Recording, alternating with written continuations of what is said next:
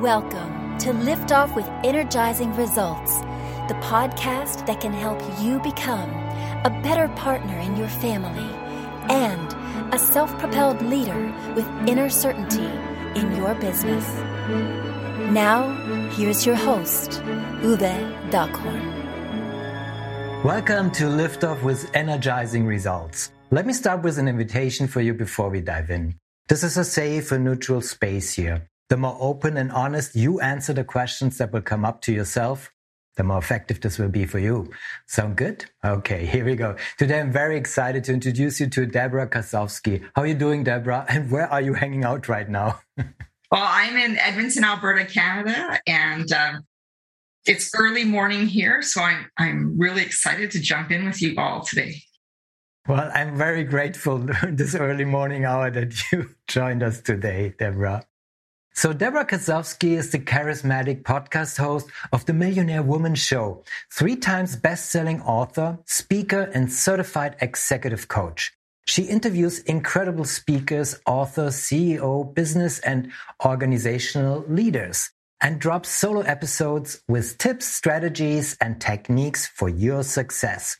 I think the mission of your podcast to live rich from the inside out is remarkable and very inspiring. So I'm very thankful that I can talk to you today, Debra. Well, it's you know, it's so important that people realize that, you know, our focus in life, although we would like to have profits and benefits, it is about living rich lives, meaningful, significant lives. So it's very powerful to be able to change the perspective. And uh, I look forward to sharing more. Oh, absolutely. I love to hear more. So, shall we get to it? Absolutely. Okay, so here we go. So, who's your ideal client and what's the biggest challenge they face? My ideal client is usually a professional, a solopreneur, and can be organizations, but often the people who come to me for that one on one type of coaching are usually between 35 and 55 years old. Majority are female, sometimes male, and they are stuck. They're either in a place of transition or they require more clarity in the next step in their journey and what they want to do. Excellent. So I love the approach, and uh, it's important uh, that you cover um, mostly female. I also work one on one, so it's uh, I think it's it's the depth that uh, is really uh, behind the motivation. Don't you think? You know, it's about discovering what their drive is. What gets them excited? What gets them ticked off about life? And when you can find those two little triggers, it's really going to help you understand what makes them move towards something and what makes them pull away from something. Because people are either inspired or moving toward pleasure or avoiding pain. Right. And, uh, you know, and they must face mistakes. So, what are common mistakes they make when trying to solve that problem? I'm glad you asked this question because common mistakes are that they get stuck in the past, the way things have been, and when we look behind us, we fail to see what's in front of us and where we're moving forward to. So, staying stuck in the past, the way things used to work or no longer work, and getting hung up on those things does not allow us to move forward. Another one is not willing to see a different perspective. You know, as people age, you know, with even emotional intelligence, they get stuck in ways and to move into new patterns of behavior, they need to really put a lot of effort. I like to use the analogy of a wheelbarrow. So if we have been doing something for a long time, we create a groove or a rut. And it is harder to move out of that rut, per se, to create a new pathway. So when we want to shift a perspective, you know, and we got hung up on being right or, you know, the way things worked out with that result, we miss out on opportunities, especially when we see, especially with technology, people who don't want to embrace technology as an example. Um, when they have to work with technology, they get frustrated, they give up much easier. The other one is thinking that change has to be big. And it's all the small little incremental changes that compound over time that make the biggest difference. One big shift doesn't change a lot. You know, we hear about people who win the lottery, how they lose it very quickly because there hasn't been a shift in their consciousness of how they see themselves and how how they see money, the money story that's attached to it, versus if someone had incremental changes about, okay, I have this pile of money. I'm going to think about how I'm going to do this. How do I want to show up now? Because I'm in a different place in my life. Then we'd see them have that money for a longer period of time versus blow it all in one shot. So staying stuck in the past, not willing to see a different perspective, and thinking that change has to be big are all mistakes I've seen people do. That's a collection. That's so true. And, uh, you know, uh, there is one thing that uh, comes to mind that, uh, you know, the only constant in life is change, right? So better get used to it uh, right from the start and having professional support, just as you uh, would provide. So before I ask Debra, what is one valuable free action that our audience can easily implement? Let me quickly say something to our audience here. So if you're enjoying the show so far, please rate and recommend us to someone you think could benefit from the show. Thank you in advance for spreading the word. So, Debra, what is one valuable free action that our audience can implement that will help with that issue? So, when people get stuck in the how, the best thing to do is to move into action, to be able to either find a mentor or observe someone that they admire who's done what they've done.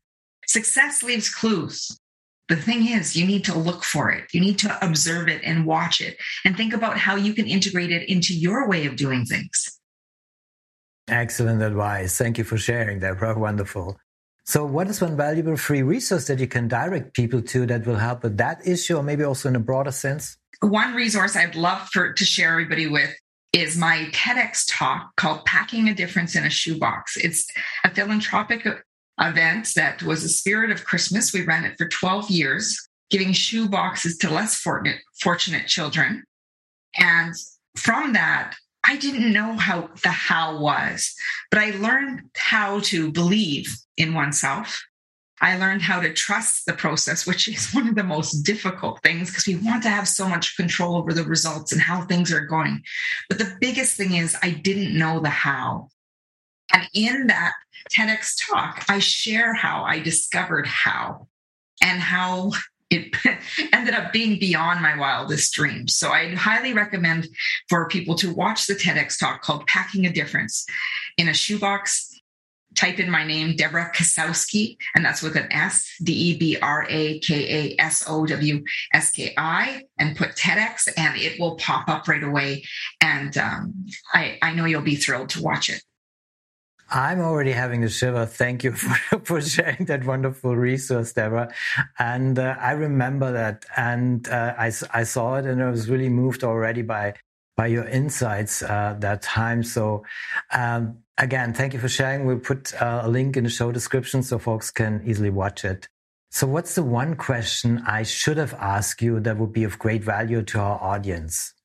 The one question I thought of is what is one of the most important things in life when approaching the unknown?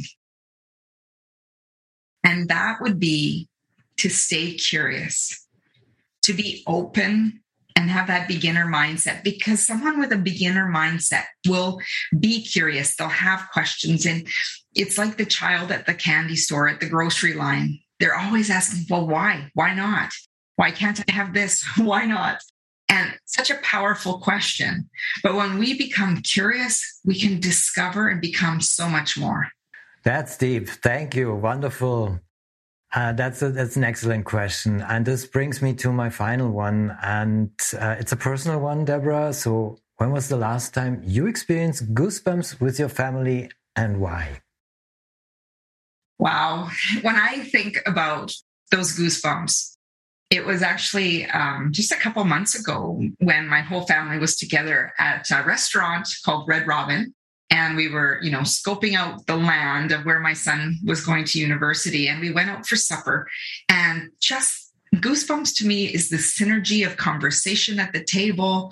Um, everyone just everything in flow. There was no resistance. There was no one needing to be right. There, you know, sibling rivalry. There was none of that. And because we're in flow and enjoying each other and appreciating who we are as people, I that gave me goosebumps just to sit there and think, wow, all of these lessons, they've come together in one moment.